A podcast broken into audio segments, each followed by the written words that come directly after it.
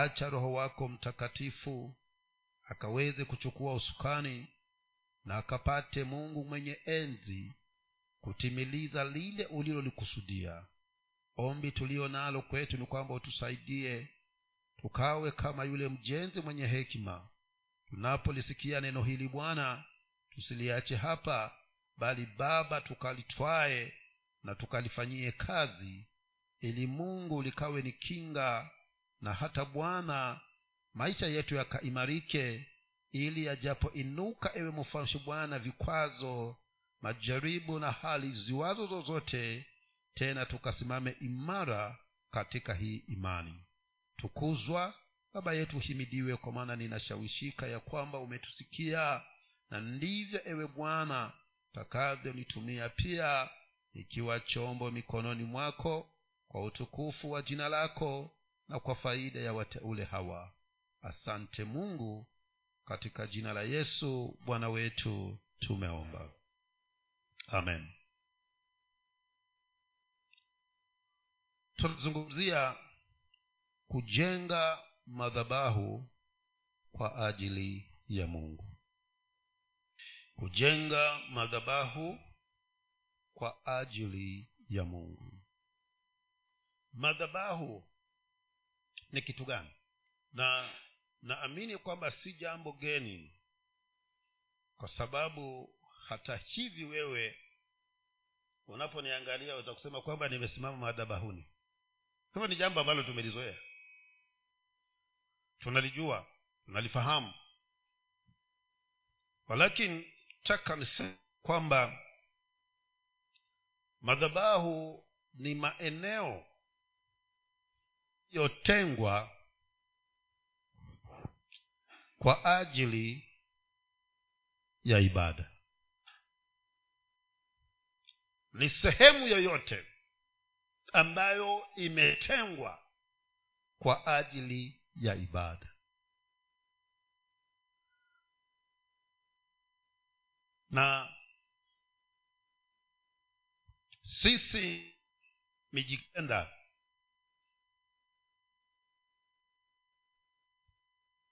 hasa wale ambao walizaliwa huko nyuma na pia waliozaliwa wakati wa uhuru tumekuwa na kupelekwa katika madhabahu ambazo sisi wenyewe hatukuwa tunajua kwa sababu tulikuwa tunapelekwa na wazazi wetu walakini tulikuwa tukipelekwa katika madhabahu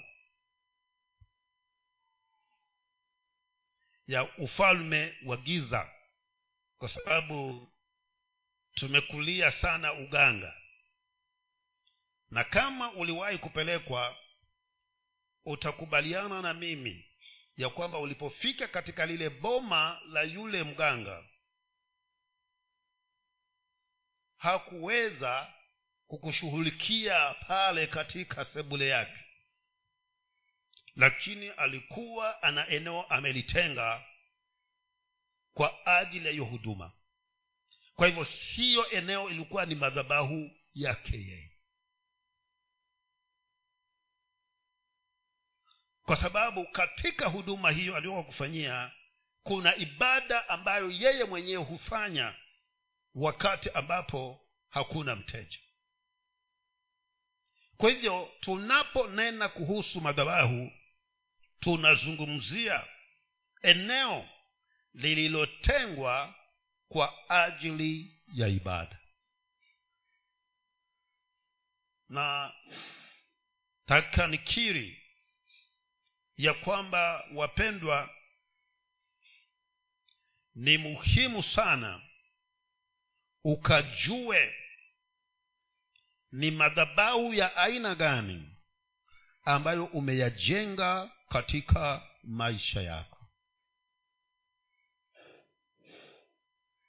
Kwa sababu chochote utakachokifanya katika madhabahu hayo kitakuwa kinaashiria ushindi wa ama kuanguka kwako. Yategemea ni aina ya madhabahu gani uliyoijenga katika maishani mwako. Na ni jambo la kushangaza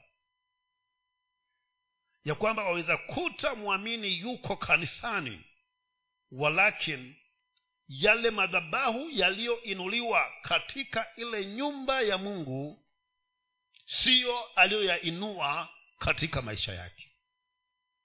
Mengine. Sasa unapokaa mahali hapa ikiwa umeinua madhabahu mengine kando na yale yaliyo mahali hapa rahisi ni kwamba umetangaza vita. Kwa maana madhabahu ya watu wawili hayawezi kukaa mahali pamoja. Haiwezi kukaa mahali pamoja. Lazima kuna mmoja lazima liondolewe. Lazima kuna moja litakalokuwa na nguvu. Kwa hivyo ndio maana ninakiri ya kwamba uchunge sana katika maishani mwako. Na kila wakati huwa unajiuliza ni madhabau ya nani niliyojenga maishani mwangu? Ndiposa nikasema jenga madhabahu kwa ajili ya mungu. Na napokiri mungu nazungumzia mungu huyu aliyeziumba mbingu na nchi. Na narudi tena kwetu sisi wamijikenda wakati ule wa nyuma zamani kulikuwa kila boma. Utakapoingia lile boma ukichunguza sana utakuta kuna madhabahu katika ile boma imejengwa. Na unaweza kuiangalia ukaona kwamba ni kitu cha, cha kukidharau kwa sababu ni kajumba kadogo ambako hata huwezi ukainama hata ukiketi tena utakigusa kule juu. Lakini kimewekwa katikati ya lile boma na ndani ya kajumba hako kuna watu waliosimamishwa wengine wamevaa mahando wengine wamejifunga shuka. Wamewekwa katikati ya hilo boma hapo lakini ni ukiviangalia sasa kajumba haka hata wanakaweka hapo kwa nini? Kuna vijiti hapo vimevalishwa mahando vingine vimefungwa shuka. Na wakati mara kwa mara yule mwenye boma aliye ndiye mkuu wa lile boma huenda akatamka maneno mahali pale hiyo ni madhabahu. Huwa imeinuliwa katika lile boma ule mji. Na jambo la kushangaza ni kwamba wakati mwingine wa, kuna, kunafika wakati vile vijiti vinafanya nini? Vinaliwa na mchwa vinaanguka. Lakini kikianguka kinaletwa kingine. Kwa sababu ni madhabahu yamewekwa pale. Na nataka nikiri na kunena ya kwamba wewe utakapoangalia utaona ni vijiti vilivyovikwa nguo na kanyumba kadogo lakini katika kile kinyumba kuna roho ambayo ndiyo inaabudiwa. Si kile kijiti. Imekuja kuweza kumiliki yale madhabahu. Kwa hivyo anayeenda mahali pale kuabudu anaabudu yule roho aliye katika lile eneo. Ama hapo kwenye hicho kinyumba kwa hivyo ni lazima nikaweze kujichunga na kuweza kuangazia ama kujiangalia ni aina ya madhabahu gani ambayo ninajenga katika maishani mwangu. Pia lazima niweze kuwa mwangalifu. Kwamba nisiwe na kujishirikisha na aina yoyote ya madhabahu mahali mahali popote pale.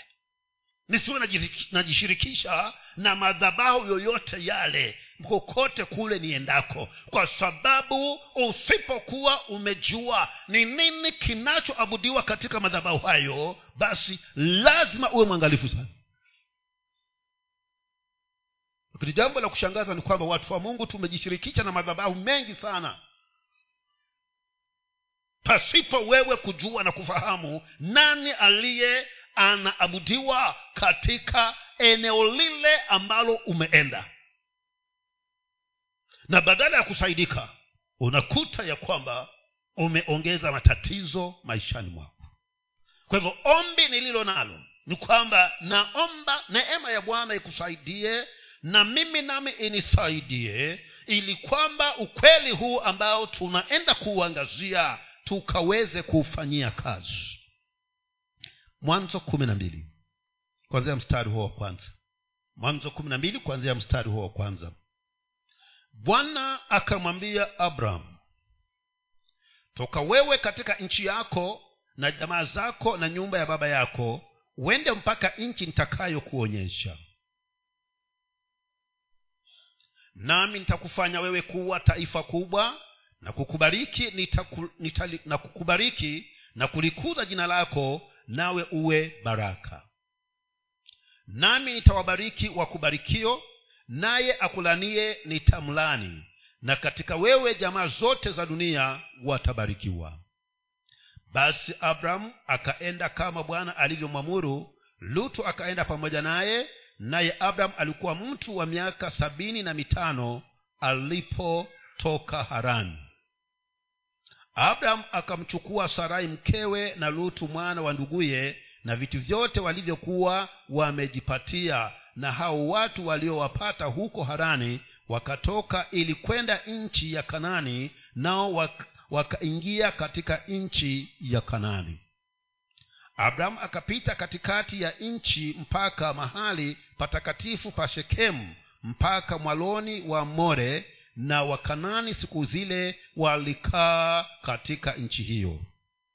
Bwana akamtokea abrahamu akasema uzao wako nitawapa nchi hii. Naye huko akamjengea madhabahu bwana aliyemtokea. Historia hii ya mzee ibrahimu. Bibilia inanena ya kwamba bwana akamjilia ibrahimu na akamwambia atoke maeneo aliyokuwa anaishi. Na aende katika eneo ambalo yeye bwana ataweza kumwelekeza. Na kwa kweli mtu huyu ibrahimu yeye pamoja na mkewe na wote waliokuwa chini ya himaya yake wakaondoka. Lakini kabla ya kuondoka kuna maneno ambayo mungu alikuwa amemzungumzia bwana alikuwa amempatia ahadi ya kwamba ijapo utaondoka na uenende kulingana na vile ninavyokuelekeza basi nitakubariki na jina lako nitalikuza na zaidi ya hapo pote. Atakaye kubariki nitamubariki na atakaye kulani nitamlani. Na kwa kweli mpendwa huyu akaondoka na akaenda katika nchi ile ya wakanani. Alipofika eneo lile akatafuta mahali panapoitwa patakatifu akaweza kukaa eneo lile. Na alipokaa pale kitu cha kwanza bibilia kinachonena ni kwamba akajenga madhabahu kwa ajili ya mungu aliyemtokea. Ibrahimu. Kwa sababu alijua ya kwamba liwe liwalo. Kama haya aliyoyanena mungu ni yatimilike katika maishani mwangu basi ni lazima nikainua madhabahu kwa ajili yake yeye. Madhabahu kwa ajili ya mungu aliyenitoa wapi? Kwetu kule haran kwa nini mungu hakumwambia ya kwamba abaki katika nchi ile aliyokutana naye kwanza kumbuka nimekwambia ya kwamba haiwezekani madhabahu mawili yakae mahali pamoja. Katika nchi aliyokuwa anaishi huyu ndugu ibrahamu kabla ya kukutana na bwana kulikuwa na madhabahu aliyokuwa ameyainua ya miungu.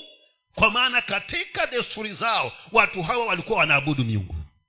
Ndio maana mungu akamwambia toka hivyo alipotoka ibrahimu akajua ya kwamba yule ambaye amenitoa huyo ndiye ambaye ninapaswa nimuinulie madhabahu kwa ajili yake si miungu niliyoiacha kule kwetu nilikotoka lakini muradhi niko kanani imenipasa sasa nikainue nini? Madhabahu kwa ajili ya mungu huyu aliyenitokea. Kwa sababu gani nayainua haya madhabahu? Ili kwamba alichokinena bwana kunihusu kikaweze kutendeka. Kwa maana iwapo nitainua madhabahu mengine basi zile ahadi alizonikirimia mungu yale maneno aliyonena nani bwana hayatawezekana. Lakini kwa sababu ya hayo maneno ya kwamba atanifanya kuwa taifa kubwa ya kwamba atakuwa yeye ndiye atakaye nibariki kwamba ataweza kupigana na maadui zangu kama jambo hili nilitimie ni lazima niinue madhabahu kwa ajili ya mungu huyo aliyenikea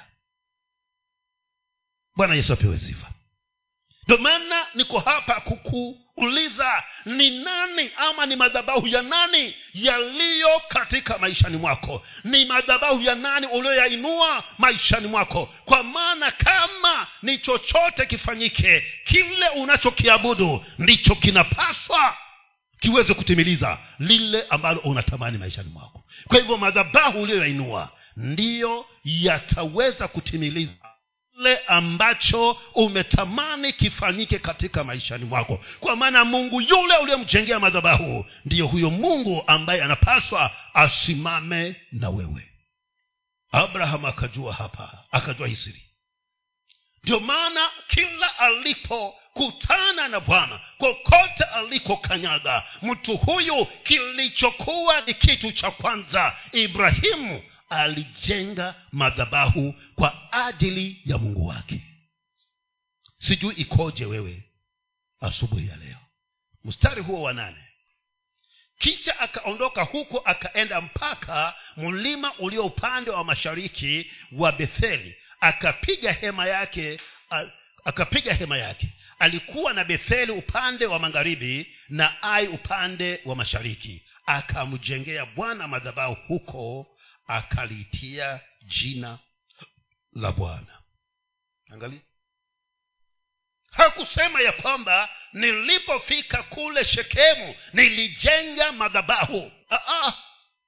Akasema mradi nimetoka katika eneo la shekemu. Sasa nimekuja kukaa katikati ya betheli na ai. Hata hapa napo nitafanini nitamjengea bwana mungu wangu madhabahu. Na kila nitakapokuwa nimejenga nitaliitia jina lake.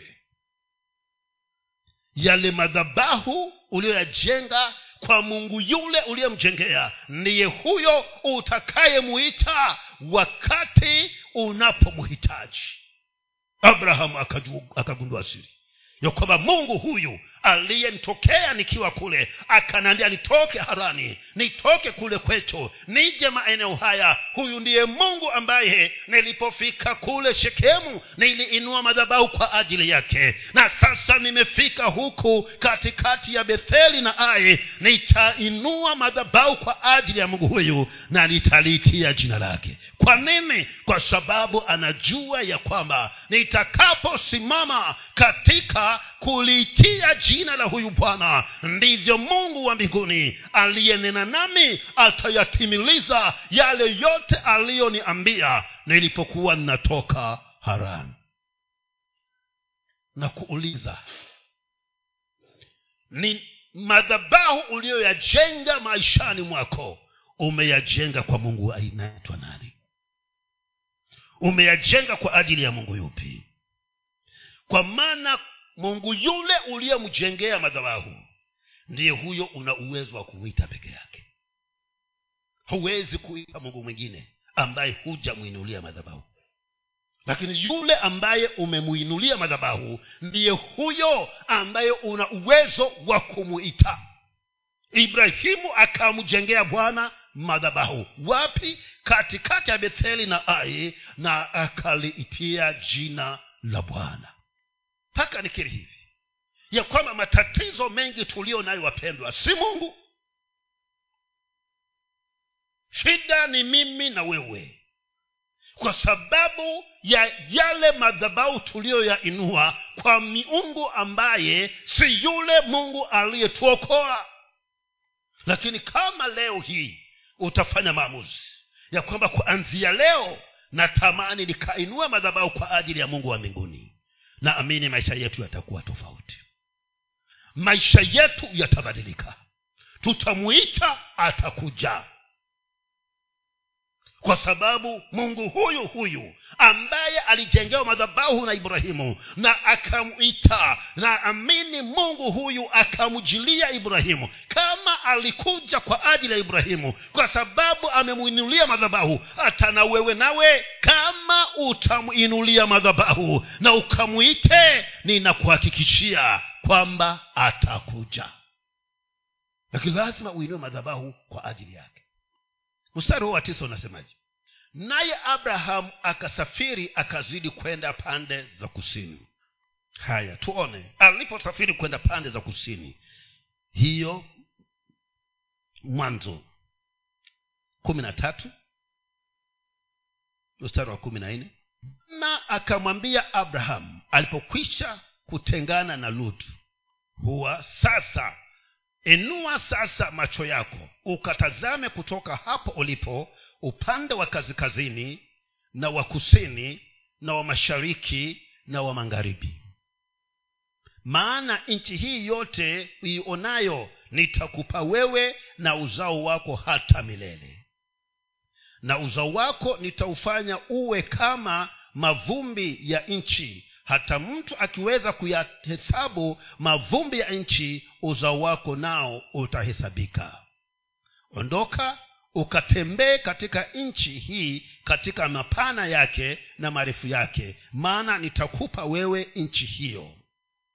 Basi abraham aka akajongeza hema yake akaja akakaa kwenye mialoni ya mamre. Nayo ni miti iliyoko hebron. Akamjengea bwana madhabahu huko. Huyu ndugu alihakikisha ya kwamba popote nitakapoenda nitayadumisha haya madhabahu. Nitayadumisha haya madhabahu sitabadilika kwa sababu nimetoka katikati ya betheli na ai nimeenda katika miti ya hebron ama miti ya mwamre kule hebron. Hata hapa napo madhabau nitakayoyainua ni ya mungu. Na una mtu ambaye alikuwa ameshikilia imani yake na amesimama na msimamo wake. Haijalishi mazingira atakayojikuta ndani yake haikujalisha atajikuta yuko katika hali gani.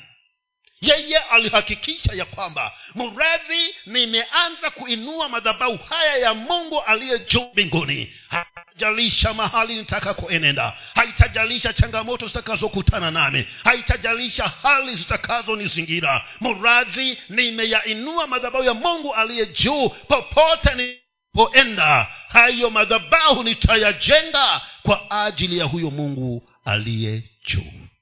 Wewe mazingira wakati mwingine yanakutatiza hali wakati mwingine zinakutatiza. Waenda kujiinamisha kwa madhabahu mengine ambayo siyo ulianza nayo. Na kwa sababu hiyo ile ulioanza nayo itakuondokea. Kwa maana kama nilivyoanza kwamba madhabahu mawili hayawezi kukaa mahali pamoja. Hayo sijui ulianza na ipi na hivi sasa uko na ipi. Kwa sababu ya hali tu zilikuzingira. Kwa sababu ya mambo tu ya kuzunguka kwa sababu ya changamoto tu. Ukaambiwa ya kwamba mpendwa kunako madhabahu mahali fulani.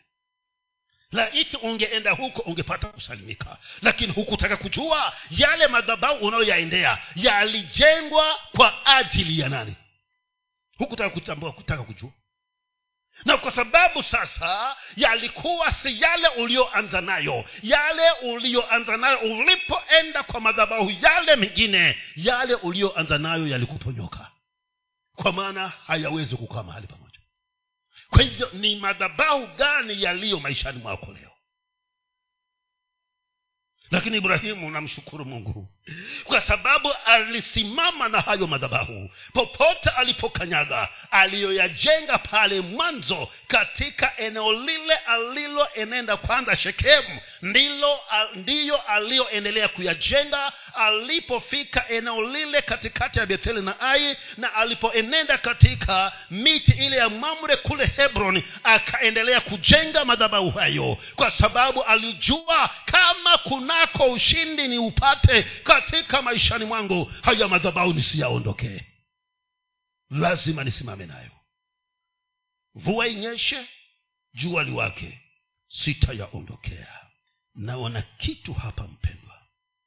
Kama neema itaongezeka juu yako na ukusudie kwamba kuanzia leo nataka nifanye mambo yangu sawa na bwana taka nikuambie ya kwamba kutakuwa na kitu kitakachofanyika katika maishani mwako nawe hautakuwa. Kwa hivyo ibrahimu alikuwa mwangalifu sana. Abrahamu alichunga maisha yake ya kiroho. Hakutaka kujichanganya. Abrahamu aliuchunga uhusiano wake na mungu. Mungu aliye juu mbinguni. Hakutaka kujichanganya.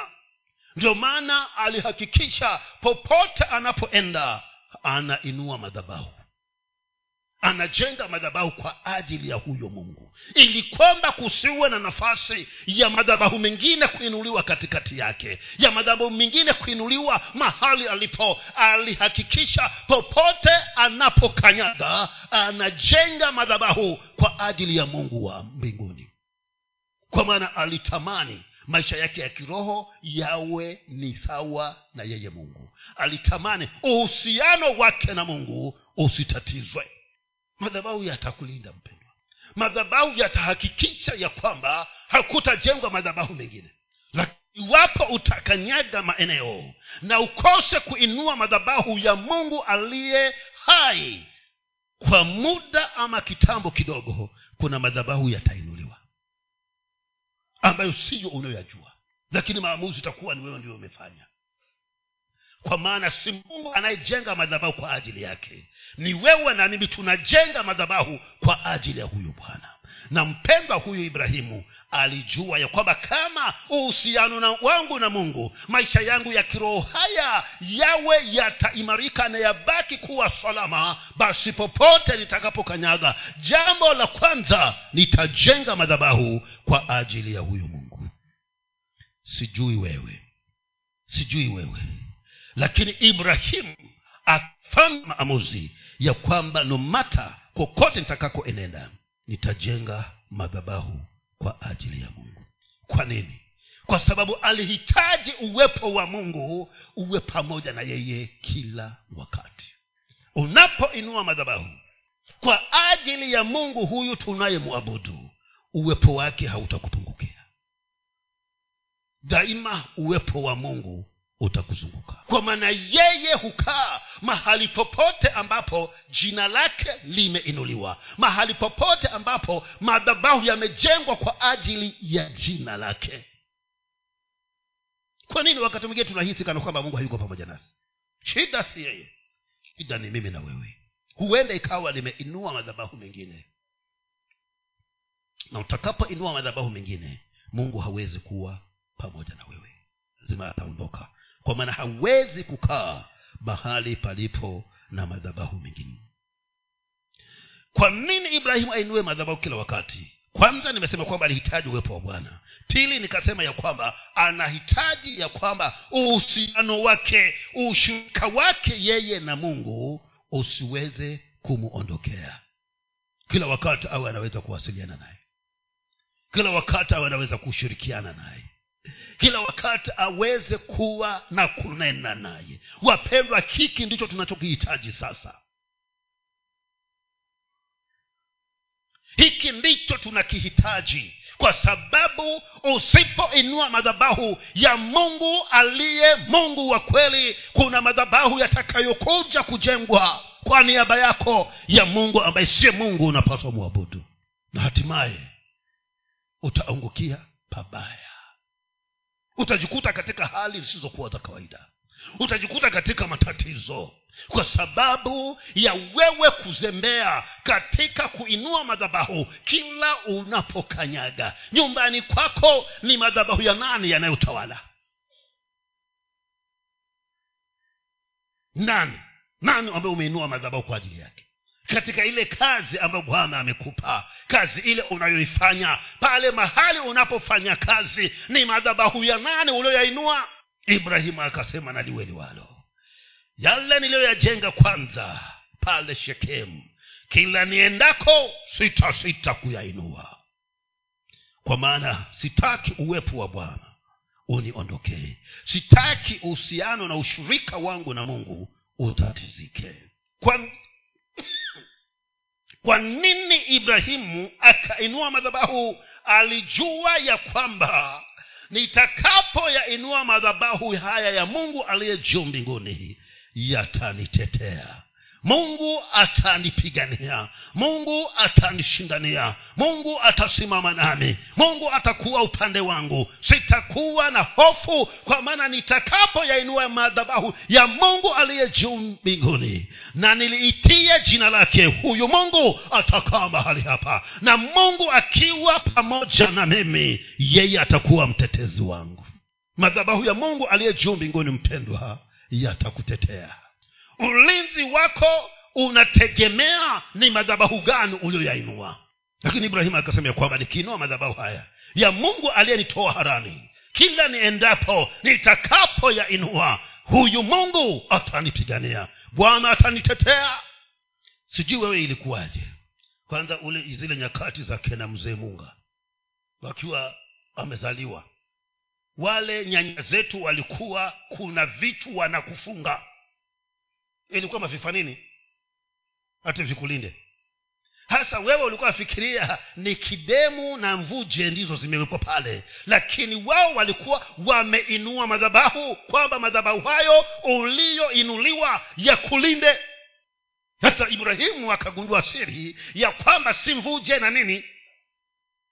Na kidemu chakaniki lakini madhabahu yatakayoinuliwa ya mungu wa kweli ndiyo yatakayonitetea ndiyo ibrahimu akakawa kila anapoenda ili kwamba ajihisi yuko salama anamjengea mungu wa mbinguni madhabahu. Nakumbuka huyu mungu alipomwambia atoke harani kuna hadi alikuwa amemzungumzia.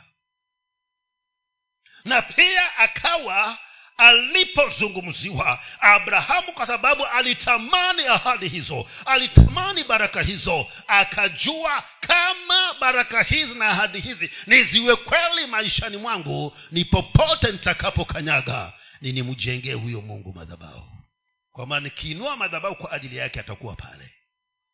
Na akiwa pale pamoja na mimi atakumbuka alichoniahidi. Lazima tafanya nini? Atatimiliza hapa bado naomba uchunguze ndani ya moyo wako. Ni madhabahu gani? Haya madhabahu uliyoyajenga umeyajenga kwa mungu yupi? Ni mungu yupi ambaye umemwinulia madhabahu? Kwa sababu madhabahu yale uliyoyainua kwa jina ya mungu yule uliyemwinulia ndiyo yatakayotenda kile unachotamani. Kama ni kukulinda yatakulinda. Kama yana huo uwezo lakini nashukuru mungu kwa sababu ibrahimu alipokuwa na desturi hii ya kuinua madhabahu ya mungu kila aendako haya madhabahu yalimlinda. Haya madhabahu yalimpigania. Haya madhabahu yalimtetea. Haya madhabahu yalitenda mema katika maishani mwake. Kwa sababu ya yule mungu aliyeinuliwa yale madhabahu. Ibrahimu akapata ulinzi wewe angalia. Kama ni kawaida kweli si kawaida.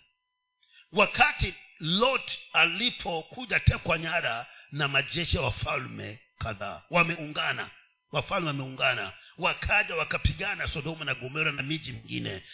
Lutu akachukuliwa mateka. Habari zilipomfikia ibrahimu. Ibrahimu akasema naenda. Sitaruhusu ndugu yangu atatizwe sitaruhusu ndugu yangu awe mtumwa.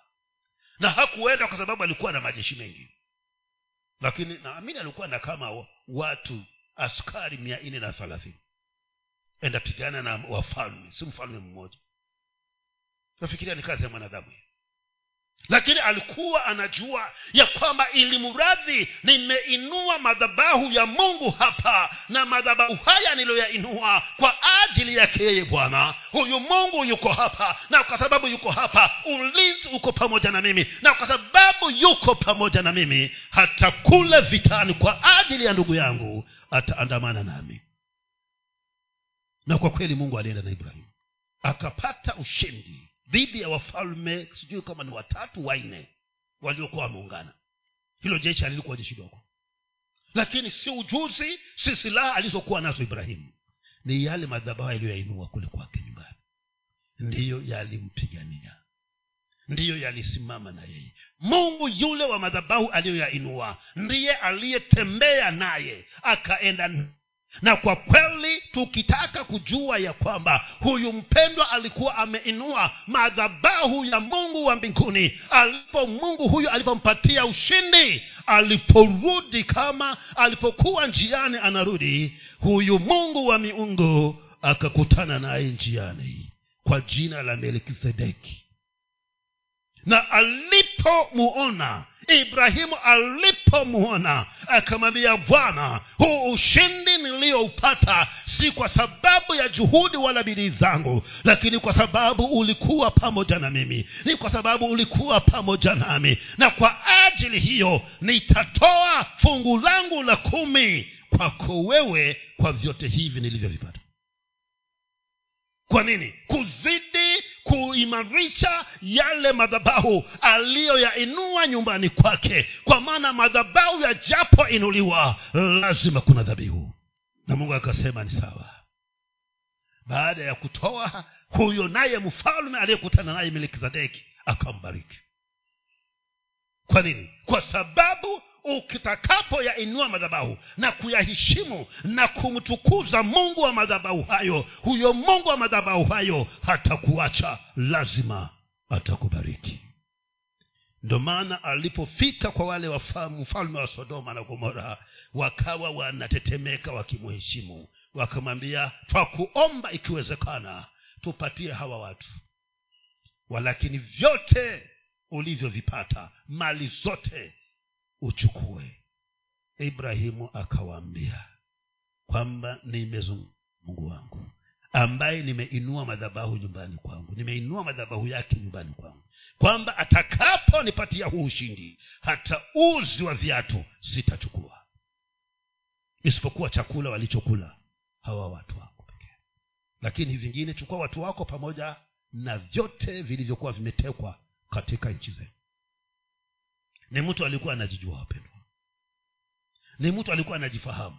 Ya kwamba siwezi kuinamia madhabahu mengine kwa sababu vile vitu alivyokuwa nayavichukue vya sodoma na gomora na wale wafalme wengine wote vilikuwa vimewekwa wakfu kwa madhabahu mengine. Akasema siwezi nikainamia madhabahu mengine. Na madhabahu niliyoyainua na hayo ndiyo nitakayoyaheshimu. Hata hapa katika wingi wa mali tena bado nitayaheshimu madhabahu haya.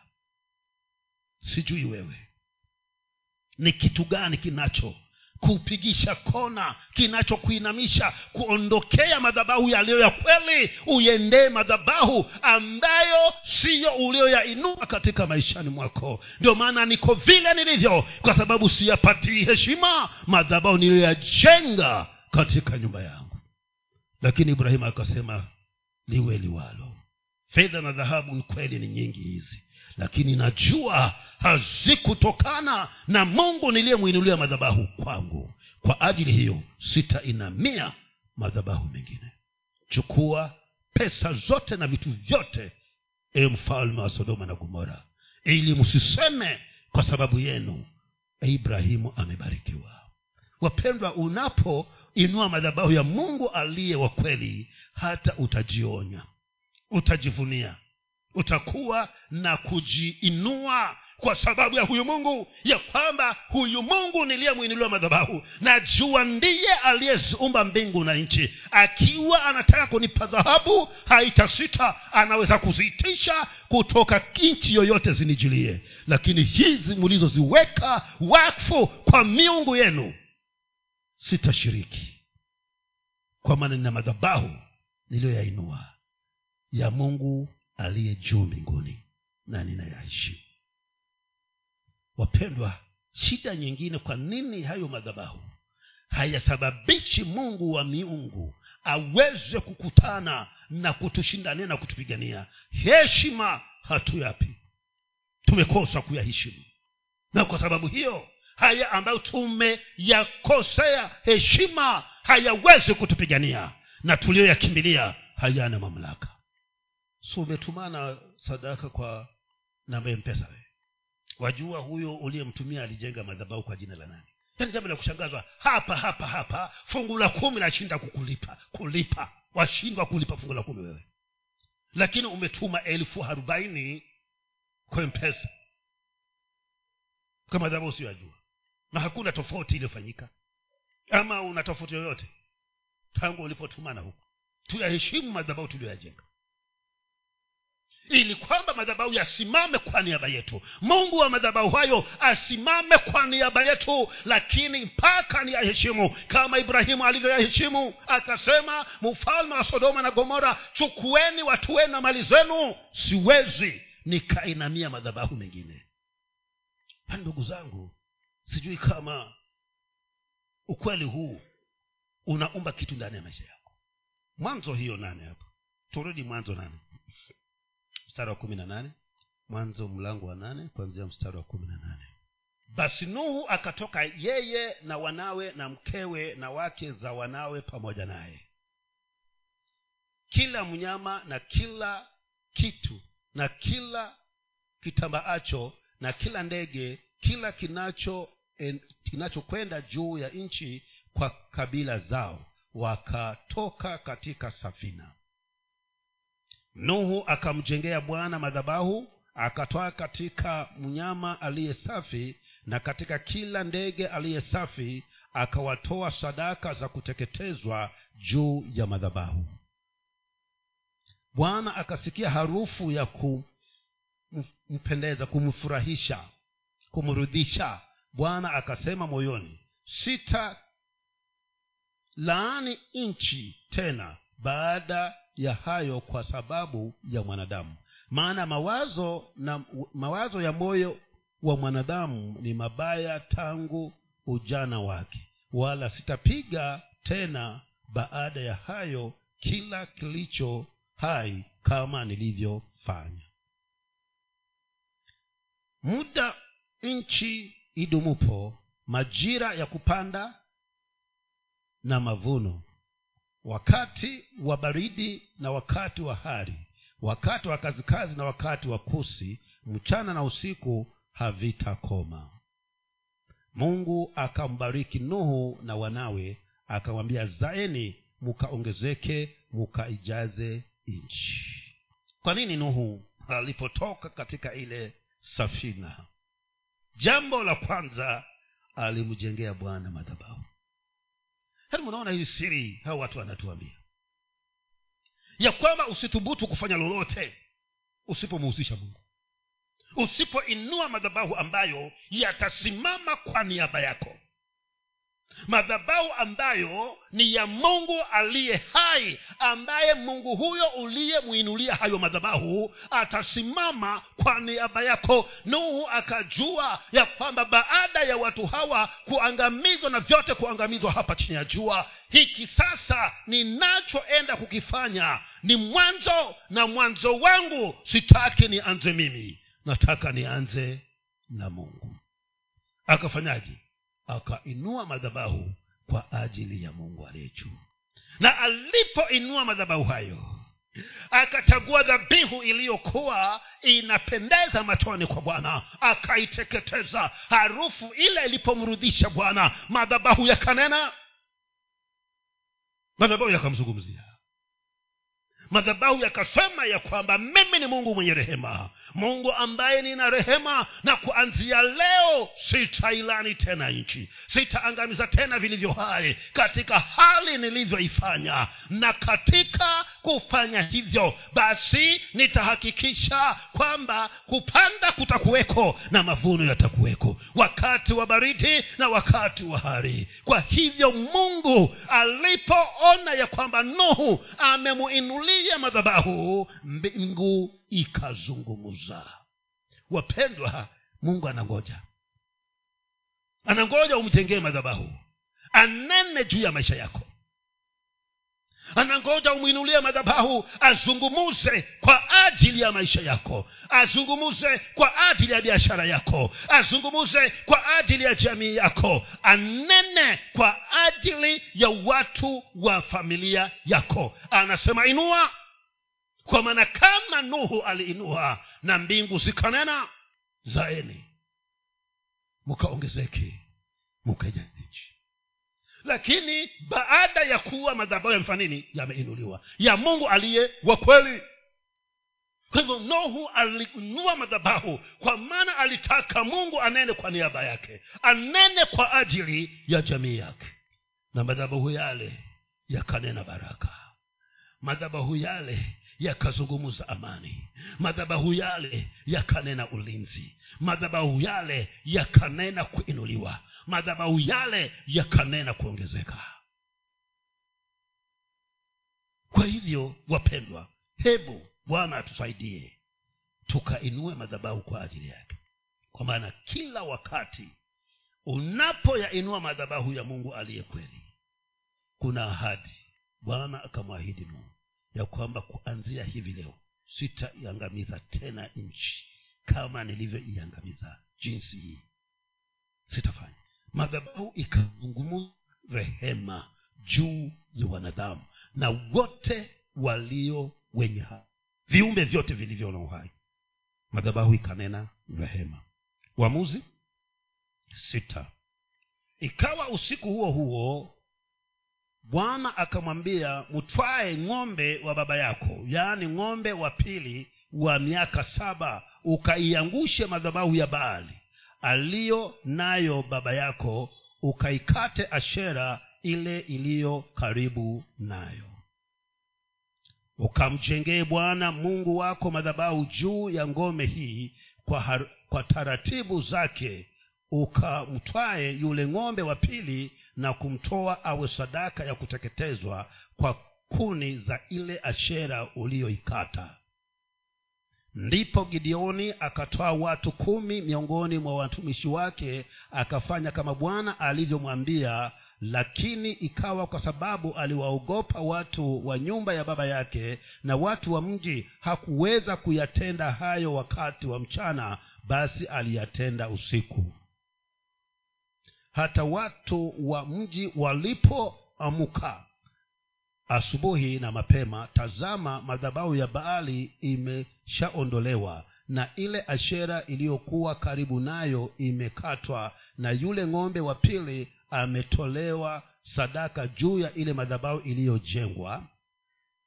Wakamwambia ni nani aliyetenda jambo hili hata walipopata walipotafuta habari na kuuliza wakasema gideoni mwana wa moashi ndiye aliyetenda jambo hili.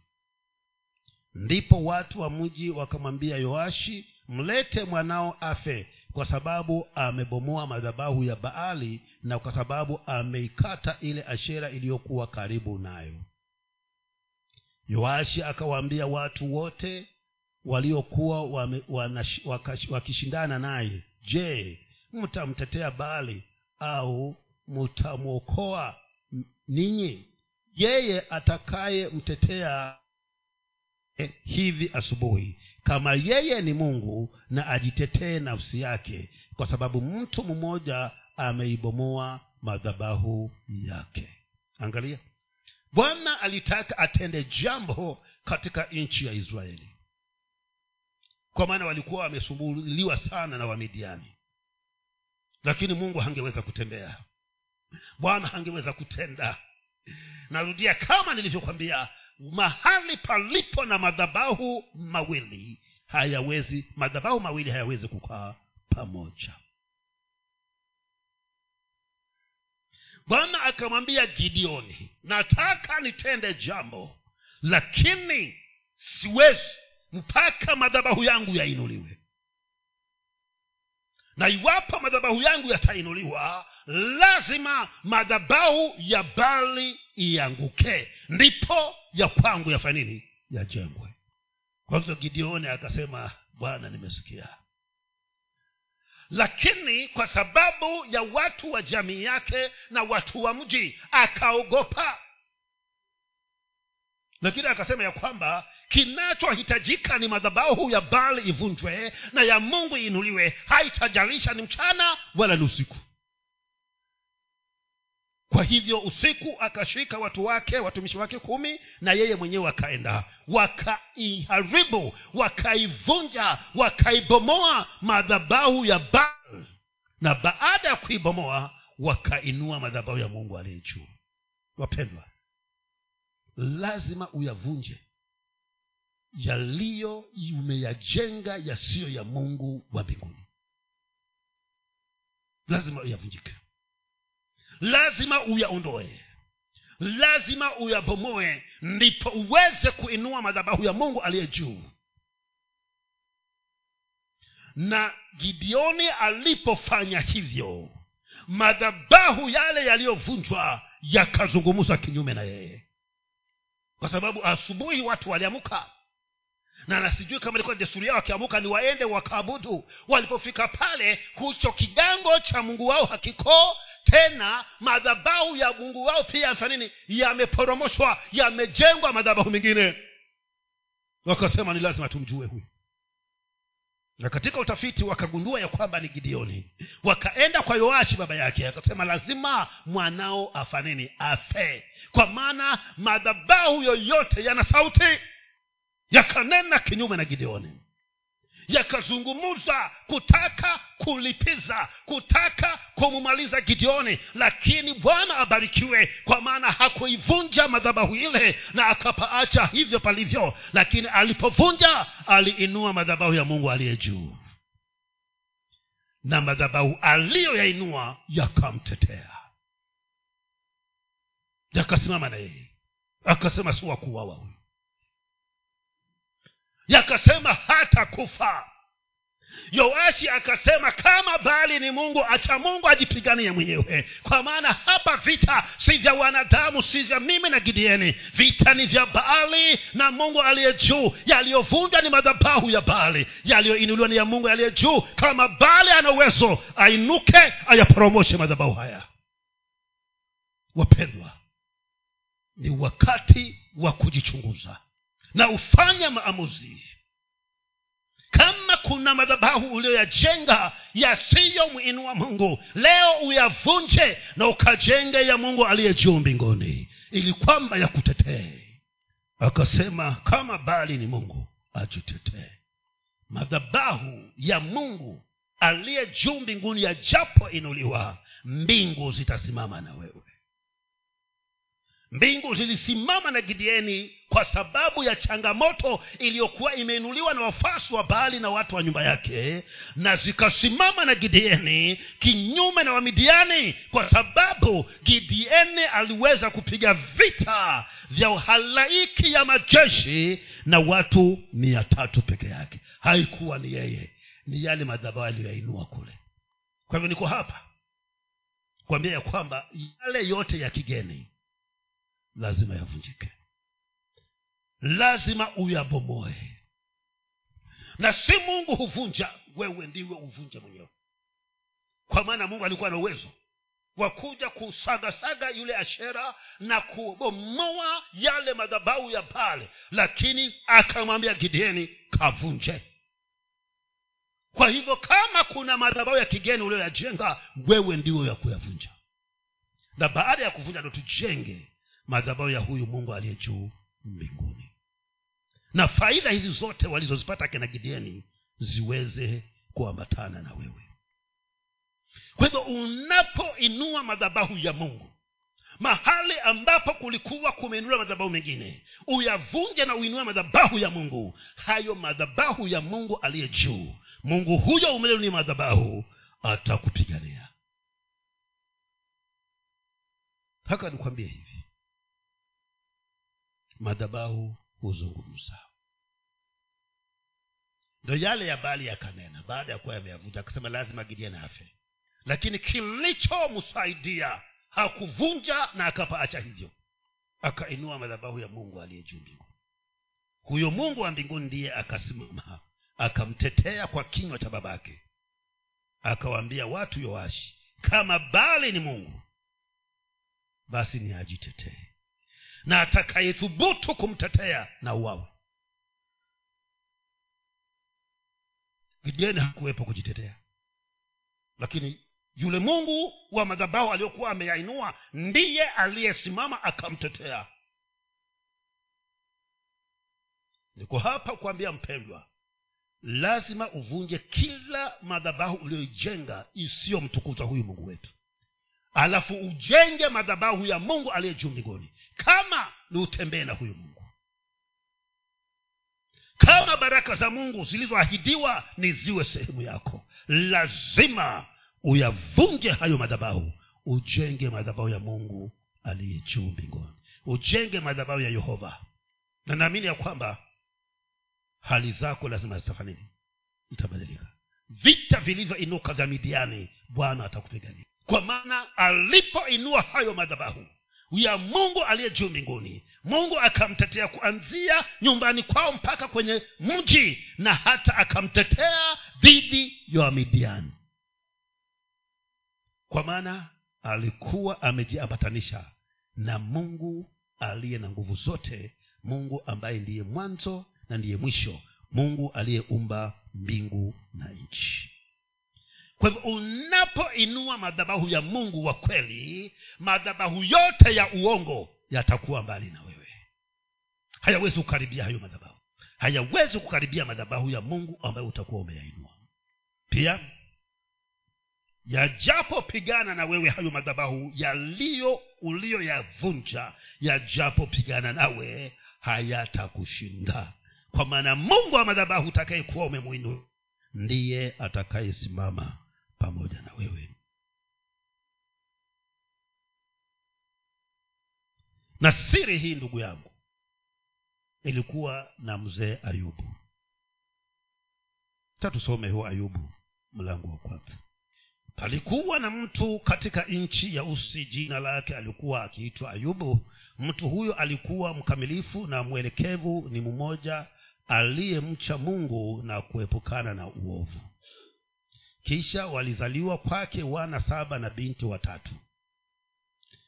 Mali yake nayo yalikuwa ni kondoo elfu saba na ngamia elfu tatu na jozi za ng'ombe mia tano na punda wake mia tano na watu wa nyumbani wengi sana. Basi hivi mtu huyu alikuwa ni mkuu sana kuliko watu wote wa upande wa mashariki na wanawe huenda na kufanya karamu katika nyumba ya kila mmoja wao kwa siku yake na wakatuma na kuwaita maumbu yao watatu ili waje kula na kunywa pamoja nao. Basi ilikuwa hapo hizo siku za za siku za karamu zao zilipokuwa zimeisha zimetimia. Ayubu hutuma kwao akawataka kisha akaamka asubuhi na mapema na ku, kuagiza na kuongeza sadaka kusongeza sadaka za kuteketezwa kwa niaba ya yao wote ili, ili ya kuwa kama kwani ayubu alisema yamkini kwamba hawa wanangu wamefanya dhambi na kumkufuru mungu miongoni mwao ndivyo alivyofanya ayubu siku zote. Angalia hii. Ayubu aligundua ya kwamba kama niniweze kuwa salama lazima nikayainue madhabahu ya mungu maishani mwangu. Akajenga madhabahu kwa ajili ya familia yake. Madhabahu ya mungu aliye juu mbinguni. Kwa nini akayainua madhabahu yale katika nyumba yake jambo hilo alilifanya ili kwamba madhabahu hayo yaweze kumsababisha yeye kudumisha uhusiano wake yeye pamoja na jamii yake na mungu. Adumishe uhusiano wake katikati yake yeye na familia yake na mungu. Ndio maana alikuwa kila wakati anatoa dhabihu baada ya kuwa wameenda kwa sherehe wamesherekea ayubu anatoa dhabihu. Anaenda kuweza kusawazisha mambo pamoja na mungu. Pasipo kutaka kujua yeye alikuwa anasema huenda ikawa hakuwa ana uhakika. Lakini ili kwamba jamii ile iwe safi ma, mungu yule aweze kuendelea kutawala katika nyumba ile ilibidi ayubu aendelee kuweza kuwa na uhusiano na kusawazisha mambo na mungu kila itwapo leo kwa sababu ndani ya nyumba yake alikuwa ameinua madhabahu kwa ajili ya mungu wa mbinguni. Sijui wewe kama unayo madhabahu nyumbani kwako kwa hivyo ayubu akatumia madhabahu hayo ili kuweka mambo sawa na mungu wake. Madhabahu utakapoyajenga ya mungu wa kweli katika jamii yako katika maisha yako yatakusaidia kusawazisha mambo na mungu. Iwapo kuna changamoto yoyote kuna jambo lolote kuna hali yoyote ambayo imeinuka kinyume nawe hayo madhabahu yatakuwezesha kusawazisha mambo na mungu. Kwa hivyo yainue inua jenga madhabahu katika jamii yako. Ayubu alijua hiyo siri. Pia madhabahu hayo ujapoyajenga yatakukumbusha wajibu wako kama mwamini ya kwamba wewe mtu wa mungu uliyeitanishwa na mungu utakapojenga hayo madhabahu yatakukumbusha wajibu wako. Wajibu wako ni nini? Wewe ni mwamini ambaye unapaswa uishi maisha matakatifu ndipo alipokuwa akitoa hiyo sadaka ya kuteketezwa kwa ajili ya kusa, kwa ajili ya kuomba msamaha kwa sababu ya nani? Ya watoto wake pamoja na familia yake. Kwa nini? Ili kwamba abaki kuwa mtu mtakatifu kama vile mungu alivyokuwa anamwangalia siku zote. Kwa hivyo madhabahu hayo yatakusaidia kuweza kukumbuka jukumu lako wajibu wako maisha yako kama mokovu yatakikana ujitenge na uchafu na madhabahu hayo yatakusaidia wakati unahisi kuna tatizo unaenda mbele za madhabahu na bwana niko hapa nipeleleze. Na hisi siko vizuri naomba utakaso. Ndivyo ayubu alikuwa anadumisha huo ushirika wake na mungu. Madhabahu yatakukumbusha wajibu wako. Mstari wa sita na wa mpaka wa kumi. Ilikuwa siku moja ambayo hao wana wa mungu walikwenda kujidhuhurisha mbele za bwana shetani naye akaenda kati yao bwana akamuuliza shetani umetoka wapi wewe? Ndipo shetani akamjibu bwana na akasema natoka katika kuzunguka zunguka duniani na katika kutembea huku na huku humo. Kisha bwana akamuuliza shetani je umemwangalia huyo mtumishi wangu ayubu kwa kuwa hapana mmoja aliye kama yeye duniani. Mtu mkamilifu na mwelekevu mwenye kumcha mungu na kuepukana na uovu. Ndipo shetani akamjibu bwana na kusema je huyo ayubu yuamcha bwana bure? Wewe hukumzingira kwa mkigo pande zote pamoja na nyumba yake na vitu vyote alivyo navyo kazi za mikono yake umeibariki nayo mali yake imeongezeka katika nchi. Angalia madhabahu yanavyofanya. Yaani yanakufanya ya kwamba hata mungu awe na uhakika na wewe. Akushuhudie mbele za shetani. Mungu akamuuliza shetani umemwona mtumishi wangu ayubu kwa nini? Kwa sababu alikuwa anajua ya kwamba nimewekwa katikati ya nyumba ya ayubu. Kwa maana amejenga madhabahu kwa ajili yangu mimi. Shetani akamwambia bwana nishamwona lakini hakutumikii bure. Ana shetani anashuhudia ya kwamba wewe umemlinda. Madhabahu likasema ya kwamba yatakulinda. Ayubu amezingirwa yatalinda nyumba yako madhabahu hayo ya mungu aliye juu. Mungu huyo uliyemwinulia madhabahu atahakikisha ya kwamba hata mali zako zote ziko salama zimehifadhiwa. Mungu huyo uliyemwinulia madhabahu atahakikisha ya kwamba ataongeza mali zako. Kazi ya mikono yako ataibariki. Ni ushuhuda unaotokana na shetani. Ndio anashuhudia hayo